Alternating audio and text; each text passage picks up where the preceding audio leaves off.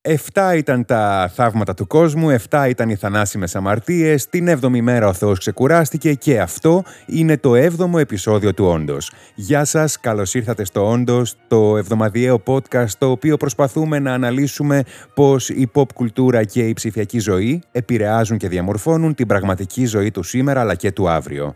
Είμαι ο Άρης Αποστολόπουλος και πριν σας πω το θέμα της εβδομάδας, ε, να σας ζητήσω να κάνετε subscribe, να, κάνετε, να ακολουθήσετε αυτό το podcast σε όποια πλατφόρμα εσείς ακούτε podcast και θα ενημερώνεστε κάθε εβδομάδα για κάθε νέο επεισόδιο. Λοιπόν, σήμερα θέλω να μιλήσουμε για ένα θέμα το οποίο το σκέφτομαι πολύ καιρό, από το πρώτο επεισόδιο του Όντως. Θέλω να μιλήσουμε για τη νέα γενιά, να μιλήσουμε για την Gen Z και να δούμε κάποιες ε, αντιλήψεις που υπάρχουν σχετικά με αυτήν, κάποιες θεωρίες, κάποιες δύσκολες και άσχημες αλήθειες, κάποια πράγματα ισχύουν έτσι, δεν είναι μόνο στερεότυπα όλα, και να αναλύσουμε τη συμπεριφορά της κυρίως στον εργασιακό χώρο.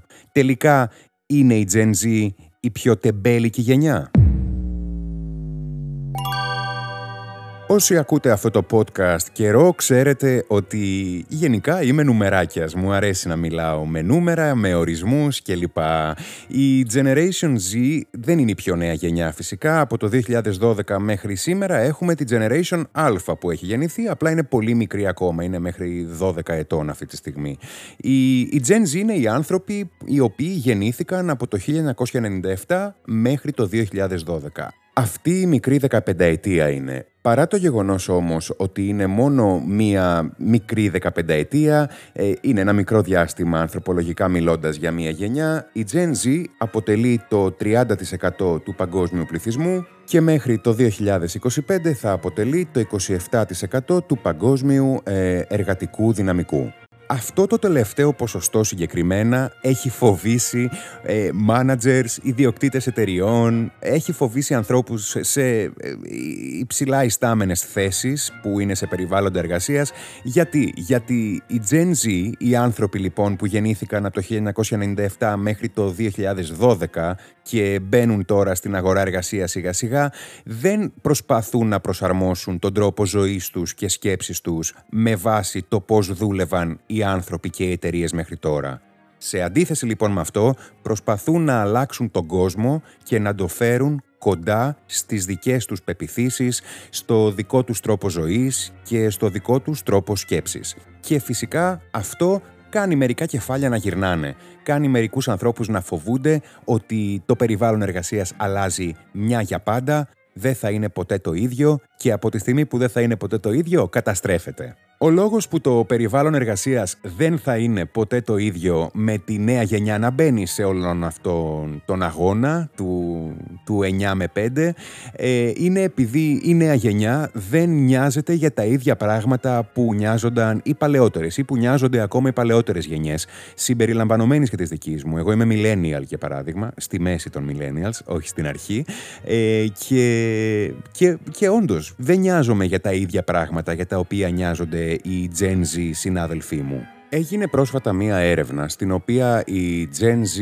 έπρεπε, οι υπάλληλοι που ανήκουν στη γενιά της ε, Gen Z ε, έπρεπε να απαντήσουν για το τι είναι πιο σημαντικό για αυτούς. Για πρώτη φορά το ύψος του μισθού ήταν σε χαμηλότερη θέση από ότι την πρώτη που οι προηγούμενες γενιές είχαμε. Μάλιστα πήγε και λίγο παραπέρα η έρευνα, ε, τους ρώτησε τι θα επέλεγαν. Μία δουλειά η οποία πληρώνει πολύ καλά αλλά δεν έχει καλό περιβάλλον εργασίας ή μια δουλειά που δεν πληρώνει καλά, αλλά έχει τέλειο περιβάλλον εργασίας. Οι απαντήσεις ήταν στη μέση, ήταν στο 50-50. Άλλα πολύ σημαντικά πράγματα για τη Gen Z είναι η ποικιλομορφία και η συμπερίληψη. Θέλουν ανθρώπους από διαφορετικά, από διαφορετικά background να είναι σε ένα περιβάλλον εργασίας και να ακούγονται πολλές και διαφορετικές ιδέες. Ε, δεν σταματούν όμως εκεί. Θέλουν επίσης οι εργοδότες τους να νοιάζονται για το περιβάλλον και να έχουν μια ισχυρή ηθική θέση ε, στα προβλήματα που αντιμετωπίζει τώρα η κοινωνία. Και γενικότερα η κλιματική αλλαγή είναι ένα πάρα πολύ σημαντικό θέμα για την Gen Z. Θέλουν να την καταπολεμήσουν όσο πιο πολύ μπορούν και επειδή δυστυχώς είναι μια γενιά η οποία μεγάλωσε μέσα στην κρίση, αλλά πέρα από αυτό είναι μια νέα γενιά ακόμα, δεν έχει καταφέρει να πάει στα ανώτατα κλιμάκια των, ε, των μισθών, θέλουν οι εργοδότες τους να το κάνουν για, αυτό, για αυτούς. Θέλουν οι, οι εταιρείες αυτές που κατέχουν κεφάλαια να μπορέσουν να βοηθήσουν το περιβάλλον. Πρέπει να λάβουμε υπόψη μας ότι ε, θα, αυτό θα μπορούσε να ταρακουνήσει εντελώς τα πράγματα στον επιχειρηματικό κόσμο. Εάν ένα τόσο μεγάλο μερίδιο της, ε, των υπαλλήλων παγκοσμίως θέλουν οι εταιρείες τους να ε, δίνουν τόση πολύ βάση στο περιβάλλον, σημαίνει ότι οι εταιρείες θα δώσουν τόση πολύ βάση στο περιβάλλον. Κάθε γενιά αφήνει το δικό της στίγμα στον εργασιακό χώρο, στο εργατικό δυναμικό κλπ. Η Gen Z δεν αποτελεί εξαίρεση. Είναι η γενιά που μεγαλώνει στον απόϊχο μιας ιστορικής πανδημίας ε, και μπροστά σε μια κλιματική κρίση που απειλεί την ανθρωπότητα όσο ποτέ άλλοτε, έτσι. Ε, αυτό που θέλουν είναι μια δουλειά που θα διαμορφώσει το μέλλον όχι μόνο το δικό τους, αλλά και ολόκληρης της κοινωνίας.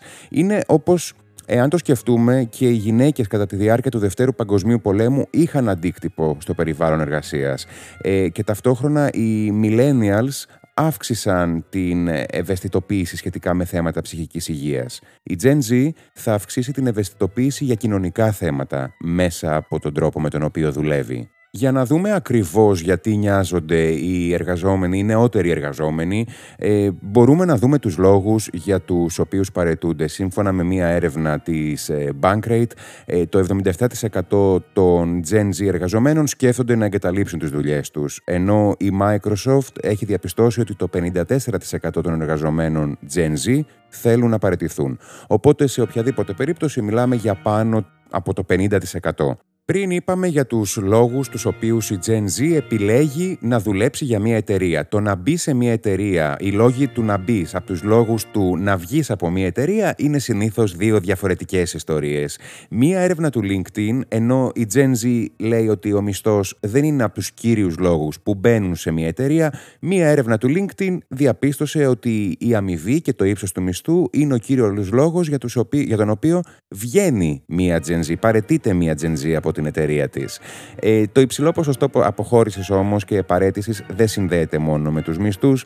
Η γενιά αυτή είναι φιλόδοξη, αναζητά επίσης μια ουσιαστική επαγγελματική εμπειρία και θέλει να έχει ευέλικτα εργασιακά περιβάλλοντα που δίνουν προτεραιότητα στην ανάπτυξη και την ευημερία τους. Στην έρευνα του LinkedIn επίσης την ίδια, το 87% των εργαζομένων της Gen Z αναζητούν να εξελίξουν και να εκπαιδεύσουν τις δεξιότητές τους για να προχωρήσουν και να εξελιχθούν στην καριέρα τους. Και ακόμα περισσότερο, το 46% λέει ότι θα πιέσει σίγουρα για μια προαγωγή στο σύντομο μέλλον ή θα ψάξει να βρει μια άλλη δουλειά η οποία θα τους παρέχει καλύτερη θέση, καλύτερη αμοιβή και καλύτερα μπόνους και benefits γενικότερα. Σύμφωνα με την ίδια έρευνα του LinkedIn, μεγάλη έρευνα αυτή, περίπου το 80% ε, των εργαζομένων, Gen Z εργαζομένων παγκοσμίως, αναζητούν να βρουν μία δουλειά που να ευθυγραμμίζεται καλύτερα και με τις ηθικές τους αξίες. Οπότε, αυτό που βλέπουμε είναι ότι η Gen Z έχει ακριβώς τις ίδιες φιλοδοξίες που είχαν και οι προηγούμενες γενιές. Καλές θέσεις, περιβάλλοντα εργασίας που παρέχουν εξέλιξη, προαγωγές, καλύτερους μισθούς κλπ. Αλλά στην κορυφή αυτού βάζουν και τις ηθικές αξίες. Και όταν λέω στην κορυφή δεν εννοώ στην πρώτη πρώτη θέση, εννοώ ότι απλά είναι αυτό που έλειπε από τις προηγούμενους και βάλανε ένα ακόμα κερασάκι σε μια τούρτα ε, γεμάτη από κερασάκια. Και το λέω αυτό γιατί η Παγκόσμια Έρευνα Ευημερίας, εργασιακή έρευνα είναι αυτή, του 2022, ε, υποστηρίζει ότι το 91% των εργαζομένων, των Gen Z εργαζομένων πάλι, αισθάνονται εξαιρετικά πιεσμένοι στο χώρο εργασίας και αυτή είναι η κύρια αιτία που εξουθενώνονται και αποφασίζουν να εγκαταλείψουν τις ε, δουλειές τους. Άρα, ε, μία, μία λογική απορία είναι Οκ, η Gen Z θέλει ακριβώς τα ίδια τα οποία θέλαμε όλοι εμείς οι οποίοι δουλέψαμε σκληρά συν τις ηθικές αξίες μιας εταιρείας που είναι πάρα πολύ επιθυμητό και πάρα πολύ όμορφο ε, ως ε, σκεπτικό και ως concept. Η ερώτηση είναι όμως, μήπως επειδή νιώθουν ότι πιέζονται υπερβολικά πολύ, μήπως θέλουν τα ίδια πράγματα με όλους τους προηγούμενους, απλά με λιγότερη δουλειά; Και επίσης, από πού πηγάζουν όλες αυτές οι ηθικές αξίες; Η Gen Z βρέθηκε σε μια πάρα πολύ άβολη φάση. Οι αναμνήσεις της είναι από την Ελλάδα και από, την, από τον κόσμο της χρήσης. Ε, δυστυχώς ε, οι επιρροές της ε, είναι να, να βλέπουν τις οικογένειές τους να παλεύουν οικονομικά, οι περισσότεροι τουλάχιστον, να βλέπουν τους γονείς τους να χάνουν τις δουλειές τους ή να βλέπουν τους, τις συνήθειές τους να αλλάζουν και να μετακομίζουν σε μικρότερα σπίτια και να αλλάζουν οι ζωές τους γενικότερα προς το χειρότερο Ταυτόχρονα ε, όλες οι επιρροές που έχουν είναι παγκόσμιες. Δεν μιλάμε πια για τα προβλήματα της Ελλάδας, αλλά μιλάμε για τα προβλήματα του κόσμου και για τα προβλήματα που μπορεί να συμβαίνουν σε μια γείτονα, αλλά και όχι γείτονα χώρα. Ε, οπότε, λόγω του ίντερνετ που η πληροφορία διαδίδεται τόσο έντονα και εύκολα. Η Gen Z, μην ξεχνάμε, γεννήθηκε μέσα στο ίντερνετ. Ε, πλέον επηρεάζονται πολύ από τις παγκόσμιες συνθήκες. Εξού και η κλιματική αλλαγή. Τα θέματα της κλιματικής αλλαγής που απασχολούν τη Gen Z έρχονται στο προσκήνιο επειδή παγκοσμίως η συζήτηση αυτή τέλος πάντων παγκόσμια έχει ξεκινήσει. Ε, τα θέματα για τα ανθρώπινα δικαιώματα επίσης. Το Black Lives Matter δεν ήταν ένα θέμα που το μαθαίναμε, που το έμαθαν από τις εφημερίδες ή από τα κανάλια. Ήταν ένα θέμα που με το που άνοιγαν το Instagram, το TikTok, οποιοδήποτε social medium βρίσκονταν αντιμέτωποι με αυτό, οπότε διάβασαν γι' αυτό, νοιάστηκαν γι' αυτό. Και επειδή η πληροφορία είναι τόσο διαθέσιμη, η Gen Z δεν έχει πληροφορία μόνο για τα τρέχοντα γεγονότα, έχει διαθέσιμη πληροφορία και για το παρελθόν. Οπότε πάνω κάτω, για πρώτη φορά μία γενιά ξέρει τι λειτουργήσε και τι όχι. Και επειδή πάρα πολλές παγιωμένες τακτικές που έχουμε ακόμα στην κοινωνία μας ε, τι, δεν λειτουργούν και ενώ τις έχουμε ακόμα, η Gen Z τάσεται ενάντια τους. Ε, ε, μία τέτοια παγιωμένη τακτική είναι το 9 με 5. Δηλαδή, πάρα πολλές έρευνες έχουν δείξει ότι το 8 ώρα απαραίτητα δεν σημαίνει ότι η ποιότητα της δουλειάς είναι καλύτερη. Μπορεί και στο 6 να γίνει, στο σουηδικό μοντέλο τέλος πάντων, που έχει μειώσει τις ε, ώρες εργασίας. Και ε, Απλά προσπαθεί να καταλάβει και θέλει λίγο να ταράξει τα νερά με βάση τα δεδομένα και την πληροφορία που παίρνουν. Ένα καλό που έχει αυτή η γενιά είναι ότι συζητάει και συζητάει πολύ ε, και οι γενιές κινούνται γενικότερα σαν, σαν κοπάδια. Κάθε άτομο, όχι σαν κοπάδια, σαν ε, κοπάδια ψαριών ας πούμε. Κάθε άτομο διαμορφώνει την τροχιά της μάζας και κάθε άτομο, κάθε Gen Zer έχει τη δύναμη να αλλάξει την πορεία των συνομιλικών του, της γενιάς του κλπ. Γιατί κάθε συζήτηση μετράει. Και ένα άλλο πολύ καλό πράγμα που έχει η Gen Z είναι ότι συζητάει και μπορεί να αλλάξει γνώμη. Μπορεί να έχει πολύ δυνατές πεπιθήσεις, αλλά με τα σωστά επιχειρήματα είναι πολύ ανοιχτή στην γνώμη των άλλων. Δυστυχώς όμως τα επιχειρήματα αυτά θα πρέπει να είναι λίγο ακραία. Η Jean Tueng είναι μια καθηγήτρια ψυχολογίας στο Πανεπιστήμιο του Σαντιέγκο, αρκετά γνωστή γενικά για το ε, έργο της στην έρευνα των γενεών. Στο βιβλίο της Generations υποστηρίζει ότι η Gen Z γίνεται πολύ πιο ακραία και πολύ πιο μυσαλόδοξη και θεωρεί ότι όλες οι γενιές στο παρελθόν έχουν μετακινηθεί κάποια στιγμή στη ζωή τους προς τα άκρα, προς τους πόλους των πολιτικών πεπιθήσεων. Αλλά η Gen Z το κάνει πιο νωρίς από οποιαδήποτε άλλη γενιά. Και αυτό φαίνεται να ισχύει σύμφωνα με έρευνες μέσα σε λίγες τετραετίες, σε δύο μόνο τετραετίες, το ποσοστό το οποίο ε, τον Gen Z που αυτοπροσδιορίζεται ως ε, πολύ συντηρητικό ε, διπλασιάστηκε. Από το 4% πήγε στο 8%. Και δυστυχώς ε, αυτή η έλξη προς τα άκρα, προς τους δύο πόλους, φαίνεται να δυναμώνει και μέσα από το ίντερνετ. δεν ξέρω αν σας έχουν πεταχτεί βιντεάκια στο TikTok που πολιτικοί, δημόσιοι ομιλητές και λοιπά προσκαλούνται σε πανεπιστήμια για να μιλήσουν και να ανοίξουν την επικοινωνία με τους μαθητές. Και οι μαθητές σε έναν πολύ μεγάλο βαθμό πολλές φορές και πολύ συχνά τους φωνάζουν με, προσβλητικά, με προσβλητικό τρόπο απευθύνονται σε αυτούς κλπ. Αυτό σιγά σιγά έχει δημιουργήσει μια τάση και όλο και περισσότερα πανεπιστήμια ακολουθούν αυτό το παράδειγμα και γίνονται σιγά σιγά viral. Η αλήθεια είναι ότι οι γενιές έρχονται, έρχονται σε κύκλους. Ε, υπήρχε μια ιδεολογική γενιά, όπως ήταν οι boomers. Υπήρχε η αντιδραστική γενιά, όπως ήταν οι Gen Xers ε, και απέρριψαν τον φανατισμό και ήταν λίγο πιο hippie κατά πράγματα.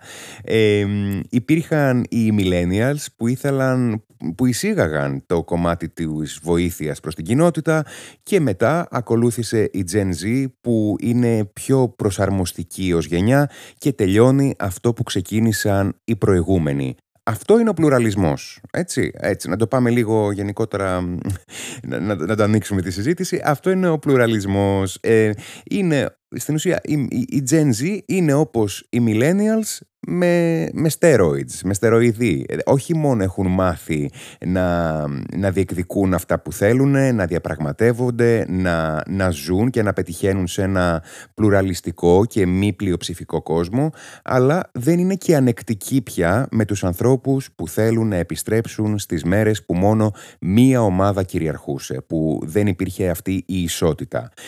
Οι ιδέες της Gen Z γενικότερα και για να γυρίσουμε στο θέμα μας, οι ιδέες της Gen Z φαίνονται να έχουν μία πολύ ωραία και μία πολύ λογική βάση και μία βάση η οποία ε, περικλεί πάρα πολλές ιδέες από πολλές προηγούμενες γενιές. Το πρόβλημα λίγο ίσως είναι, κατά τη δική μου ταπεινή άποψη, ότι χάνουν το δίκαιο με τον, με τον τρόπο τους και ε, χάνουν το δίκαιο με αυτόν τον φανατισμό και με τον τρόπο με τον οποίο μεταλαμπαδεύουν τις ιδέες και επηρεάζουν ο ένας τον άλλον. Γιατί ε, αναρωτηθήκαμε πριν από πού πηγάζει όλο αυτό, όλες αυτές οι ηθικές αξίες. Πηγάζουν από όλα αυτά. Πηγάζουν από μια κοινωνία που δυστυχώς δεν λειτουργούσε ως τώρα και η Gen Z έχει τα στοιχεία και την πληροφορία για να το δει και να το διασταυρώσει αυτό. Η Gen Z έζησε την κοινωνία που δεν λειτουργούσε στο πετσί της και τώρα ζητάει κάτι καλύτερο καλύτερο και ζητάει κάτι καλύτερο και στη δουλειά τους και στον εργασιακό χώρο. Αλλά δυστυχώς και εκεί χάνει μερικές φορές το δίκιο της. Ας μιλήσουμε λοιπόν για τις μικρές αμαρτίες της Gen Z στη δουλειά. Γιατί εντάξει, μικρές είναι έτσι, δουλειά είναι είπαμε. Η κύρια δικαιολογία που χρησιμοποιεί η Gen Z όταν θέλει να δικαιολογήσει συμπεριφορές κυρίως στο περιβάλλον εργασίας είναι το εύρος της προσοχής της. Ότι η προσοχή τους δεν, δεν μπορούν να μείνουν τόσο πολύ προσιλωμένοι σε κάτι ε, γιατί γεννήθηκαν στην εποχή του ίντερνετ που το ε, περιεχόμενο καταναλώνεται γρήγορα αντί για σειρές ε, βλέπουν YouTube βίντεος και μετά τα YouTube βίντεος αντικαταστάθηκαν από ακόμα μικρότερα βίντεος που είναι το TikTok. όλο αυτό έχει δημιουργήσει και μία άλλη λέξη που έχει γίνει λιγάκι καραμέλα που είναι η διάσπαση προσοχής. Η διάσπαση προσοχής είναι μία πραγματική πάθηση, είναι κάτι το οποίο μπορεί να διαγνωστεί αλλά δυστυχώς χρησιμοποιείται πάρα πολύ συχνά εντελώς αυθαίρετα. Χρησιμοποιείται τόσο αυθαίρετα που οι άνθρωποι λένε ότι πάσχουν από διάσπαση προσοχής χωρίς να πάσχουν. Δυστυχώς όμως μία έρευνα που έγινε ε, αναλύοντας πάνω από 330 30 άλλες έρευνες που είχαν γίνει έδειξε ότι η διάσπαση προσοχής είναι μία από τις παθήσεις που υπερδιαγνώσκεται πολύ, πολύ εύκολα. Δηλαδή οι επιστήμονες λένε ότι κάποιος πάσχει από διάσπαση προσοχής ενώ στην πραγματικότητα απλώς δεν θέλει να συγκεντρωθεί. και πάει και λίγο παραπέρα. Η διάσπαση προσοχής ή αλλιώς το ADHD, όπως είναι ευρέως γνωστό στο ίντερνετ, έχει και κάποια μικρά παρακλάδια ε, στο TikTok αυτή τη στιγμή υπάρχει ένα ε, πολύ σημαντικό trend το οποίο μιλάει για το time blindness, δηλαδή η τύφλωση προς το χρόνο. Και στην ουσία τι σημαίνει αυτό; Όταν δεν τα έχεις καλά με το χρόνο, όταν δεν μπορείς να είσαι συνεπής, όταν δεν καταλαβαίνεις τι σημαίνει deadline, όλα αυτά τέλος πάντων, όταν, όταν δεν έχεις καλή σχέση με το χρόνο. Και μην, μην παρεξηγηθώ, το time blindness είναι και αυτό μία μικροπάθηση τέλος πάντων, αλλά δυστυχώς επειδή και αυτό γίνεται σιγά σιγά μία καραμέλα που χρησιμοποιούμε και προσφέρουμε, η, η Gen Z και γενικότερα οι άνθρωποι, αλλά πιο πολύ οι Gen Z γιατί αποτελούν το δυναμικό κοινό των, των νέων social media, ε, βλέπουν κάποιον να μιλάει για την πάθησή τους και λένε «Α, έχω και εγώ αυτά τα συμπτώματα, άρα και εγώ έχω, το, έχω time blindness. Όλο αυτό δημιουργεί μια κοινότητα ανθρώπων που ε, αυτοδιαγνώσκεται και επειδή αυτοδιαγνώσκεται θεωρεί ότι έχει το δικαίωμα να το χρησιμοποιεί και σαν δικαιολογία. Δυστυχώς και οι millennials χρησιμοποιούσαν πολλές δικαιολογίες στο παρελθόν, έτσι. Χρησιμοποιούσαν το burnout, το πόσο πολύ κουράζονται τέλος πάντων στη δουλειά, ε, έριξαν όλες τις ευθύνες στις προηγούμενες γενιές γιατί οι millennials ήταν αυτοί που τελείωσαν το πανεπιστήμιο και έσκασε μια παγκόσμια κρίση. Ε, η, η Gen Z όμως φαίνεται να ρίχνει τις ευθύνες στον ίδιο του τον εαυτό δηλαδή χωρίς όμως να θεωρούν ότι είναι υπεύθυνοι, ε, ρίχνουν τις ευθύνες για τη συμπεριφορά τους και για την έλλειψη προσοχή τους κλπ. στην συμπεριφορά του παρελθόντος τους. Δηλαδή, καταναλώσαμε πολύ ίντερνετ, άρα δεν μπορούμε να διαβάσουμε βιβλία.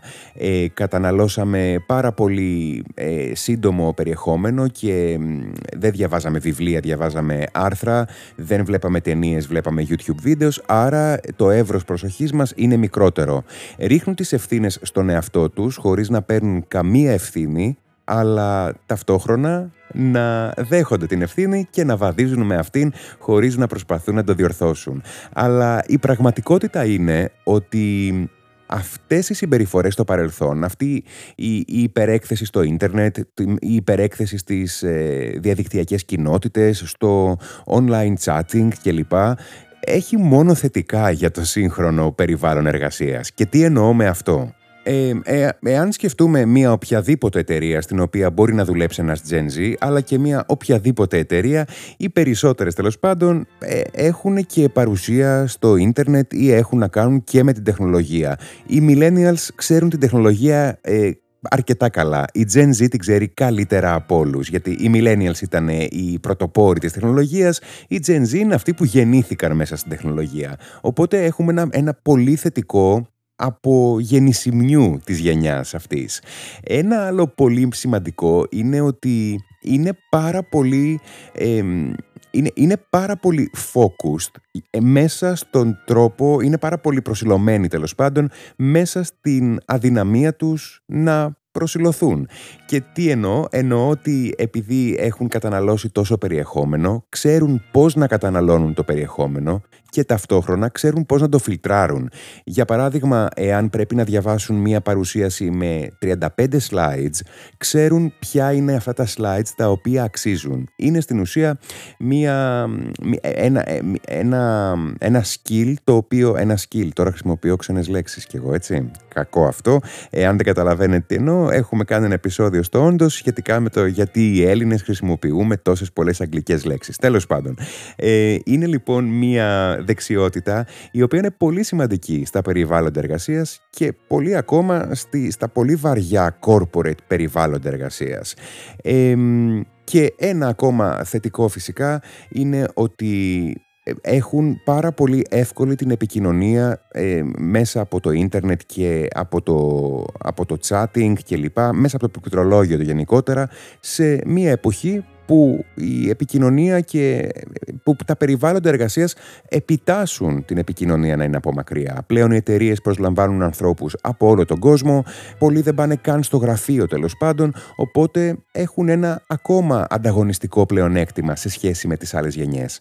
Δυστυχώς όμως αυτά τα πλεονεκτήματα τα βάζουν με λίγο χαμηλότερη ένταση σε σχέση με τα μειονεκτήματα που φέρνει η γενιά τους. Και αυτό για μένα είναι λίγο κάτι το οποίο εάν το, το αλλάξουν θα μπορέσει η Gen Z να απαιτήσει μεγαλύτερους μισθούς, μεγαλύτερη, μια πιο μεγάλη θέση στο τραπέζι και γενικότερα μια προσωπική εξέλιξη την οποία θέλουν γιατί από τα ζητούμενα της Gen Z, από τα σημαντικότερα ζητούμενα είναι να ξέρουν ότι έχουν εξέλιξη στη δουλειά τους και να ξέρουν ακριβώς ποιο είναι το μονοπάτι της καριέρας τους. Παρ' όλα αυτά όμως, πριν αρχίσουμε να κρίνουμε, πριν αρχίσουμε να σκεφτόμαστε τι κάνει λάθος η νέα γενιά, πρέπει να σκεφτούμε κάποια πράγματα. Και το πρώτο πράγμα που πρέπει να σκεφτούμε είναι η ηλικία της Gen Z. Ε, τίνουμε όσο μεγαλώνουμε να ξεχνάμε τα λάθη που κάναμε στο παρελθόν όταν ξεκινάγαμε μία πορεία, οποιαδήποτε είναι αυτή, στις σχέσεις, στην καριέρα, σε οτιδήποτε είναι αυτό. Οπότε πριν αρχίσουμε να κρίνουμε πρέπει λίγο να σκεφτούμε ότι και εμείς κάποτε ήμασταν εκεί.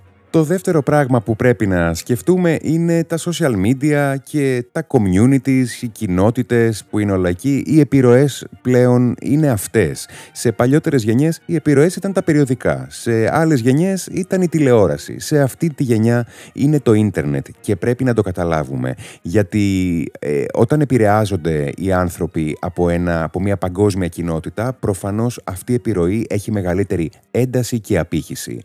Και, okay, και η οικονομική κρίση είδαν τους γονείς τους, όπως είπαμε και πριν, στην πιο άσχημη ε, οικονομική κατάσταση που έχει δει ποτέ γενιά τους γονείς της. Οπότε φοβούνται και οι ίδιοι ότι όσο και να δουλέψουν, την ίδια κατάληξη θα έχουν. Κάτι μπορεί να γίνει ένας εξωτερικός παράγοντας και να επηρεάσει για πάντα τη ζωή τους και να την αλλάξει.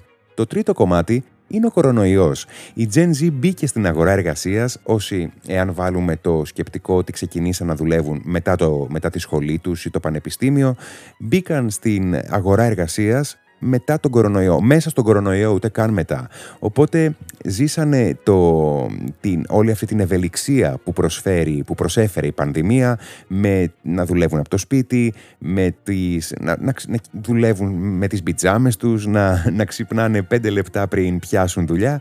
Οπότε το ζητάνε αυτό, το αποζητάνε ακόμα αυτό γιατί καλό έμαθαν, καλό έμαθαν, ναι, ok, okay, δεν είναι κακό αυτό. Ε, μετά πρέπει να σκεφτούμε την ίδια την κοινωνία. Δυστυχώς ε, καθόμαστε και συζητάμε για την τεμπελιά με δεδομένα τα οποία έχουν καταρριφθεί. Δηλαδή, οι, οι ώρες εργασίας που είπαμε πριν και όχι η ποιότητα της εργασίας είναι κάτι το οποίο πρέπει να αρχίσει να συζητάει η κοινωνία, δεν ξέρω αν μπορεί να νομοθετηθεί, τουλάχιστον πρέπει να αρχίσει να το συζητάει η, ο, ο επιχειρηματικός κόσμος για αρχή.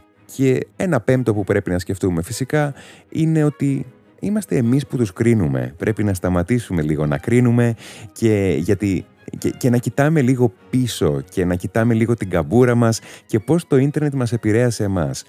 Το ίντερνετ είναι από τα πράγματα τα οποία όλες οι γενιές καταλαβαίνουν και όλες τις γενιές έχει επηρεάσει. Και γι' αυτό το λόγο νιώθουμε ότι έχουμε μία ότι μόνο εμείς κάνουμε σωστή χρήση του ίντερνετ και οι νέες γενιές δυστυχώς το χρησιμοποιούν λάθος.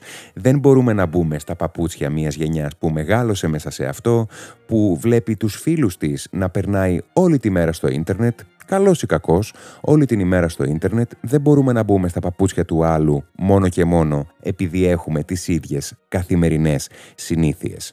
Και εμείς μπορεί να είμαστε χρήστες του ίντερνετ, αλλά η Gen Z είναι η πρώτη παγκόσμια γενιά. Είναι μια γενιά που μορφώνεται από το ίντερνετ, μαθαίνει από το ίντερνετ, ενημερώνεται από το ίντερνετ, απογοητεύεται από το ίντερνετ. Όλα γίνονται πια μέσα από 4G δίκτυα, από 5G δίκτυα και από Wi-Fi κύματα. Παρ' όλα αυτά όμως δεν χρειάζεται να χτυπάμε τους εαυτούς μας, η σύγκριση είναι λίγο λογική.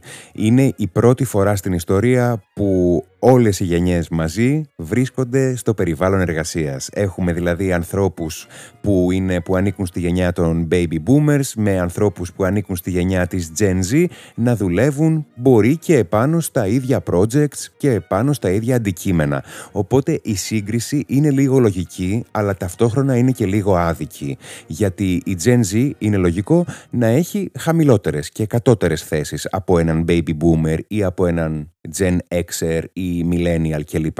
Οπότε μόνο κρίνουμε εμείς και περιμένουμε οι άλλοι να πάρουν τη δική μας, ε, το, τη δική μας κριτική μόνο με καλό μάτι. Δυστυχώς τα δεδομένα συμφωνούν με αυτό. Ε, μία έρευνα που ε, έγινε μία δημοσκόπηση σε 1.300 managers ε, και οι τρεις στους τέσσερις θεωρούν ότι η γενιά της Gen Z είναι η πιο δύσκολη γενιά για να δουλέψεις σε σύγκριση με οποιαδήποτε άλλη γενιά. Ένα στους οχτώ managers λένε ότι έχουν απολύσει κάποιον που ανήκει στη γενιά της Gen Z μέσα σε λιγότερο από μία εβδομάδα από όταν άρχισαν τη δουλειά τους και μάλιστα 35% των, 36% ε, των απαντήσεων λένε ότι οι Gen Z δεν έχουν ε, καθόλου καλές, ε, καλές δεξιότητες επικοινωνίας, αλλά γενικότερα και ότι χωλένουν σε όλες τις δεξιότητες. Οπότε είμαστε λίγο αυστηροί. Και όταν είσαι υπερβολικά αυστηρός με ένα νέο άνθρωπο, η λογική αντίδραση είναι η περισσότερη αντίδραση.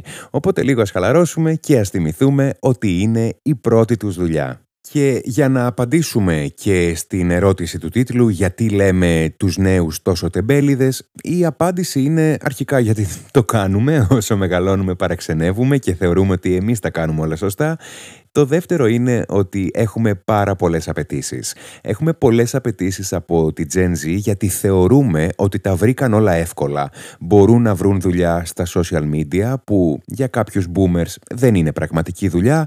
Μπορούν να βρουν πιο εύκολα δουλειά στο εξωτερικό κλπ. Δεν ισχύει αυτό, ο ανταγωνισμός είναι πάρα πολύ μεγάλος.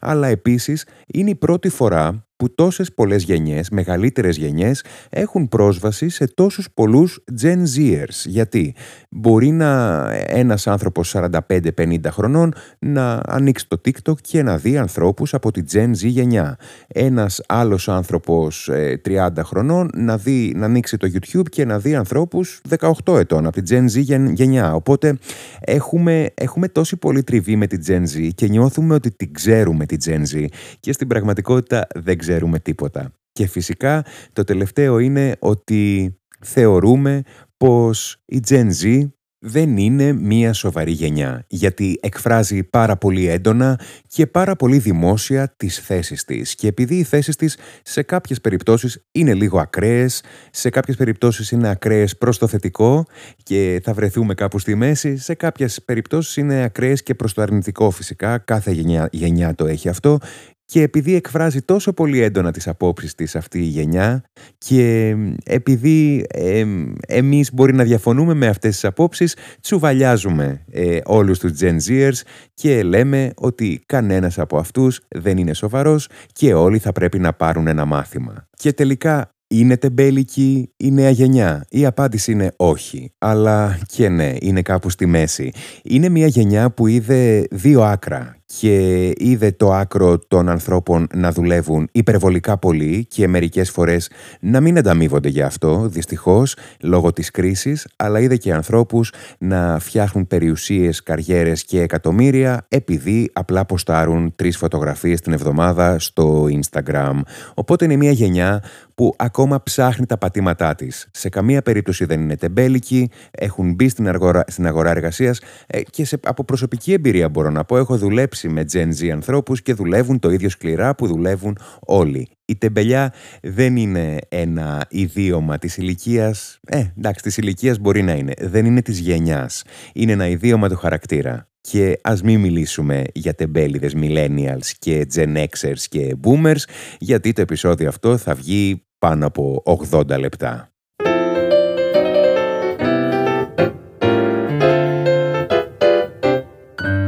Καλώς ήρθατε στο Παρεπιπτόντος. Το Παρεπιπτόντος είναι μια υποενότητα στο τέλος κάθε επεισοδίου όπου αναλύουμε ένα σχετικό θέμα με το κυρίως θέμα του επεισοδίου ή κάτι εντελώς άσχετο.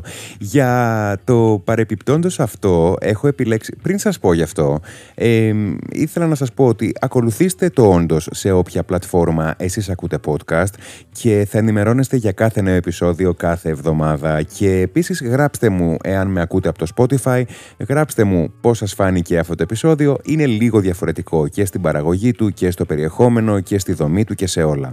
Λοιπόν, πάμε στο παρεμπιπτόντος.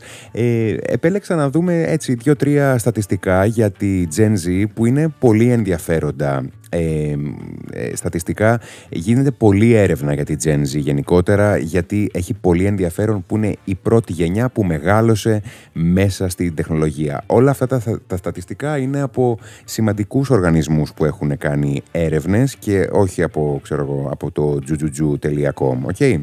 Λοιπόν, πρώτα, είναι η πρώτη γενιά που θα καταναλώνει περισσότερα ε, media online από ότι offline media.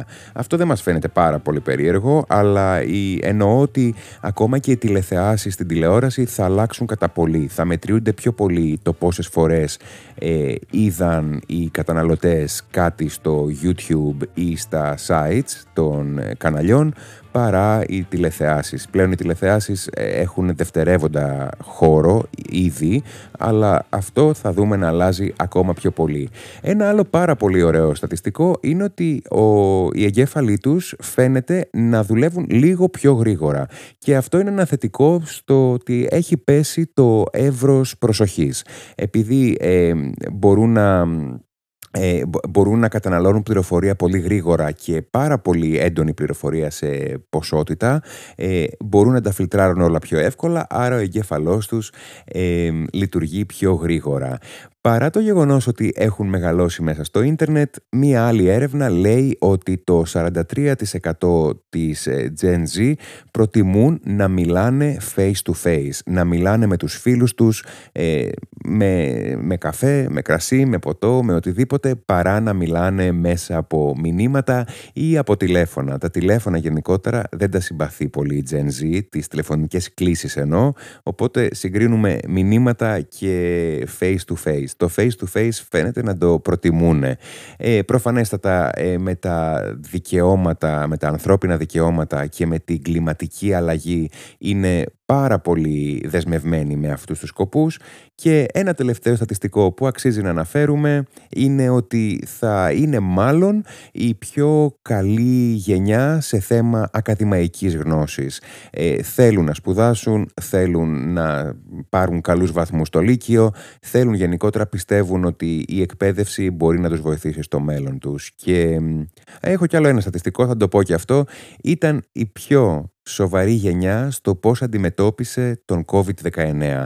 Μπορεί όλες οι εικόνες που είχαμε να ήταν από πάρτι στην πλατεία Βαρνάβα με Gen Z, δεν νομίζω ότι περισσότεροι ήταν Gen Z εκεί. Σύμφωνα με στατιστικά στοιχεία, το 79% της ε, Gen Z ήταν υπάκουοι 100% στα πρωτόκολλα ε, για την καταπολέμηση της πανδημίας του COVID-19.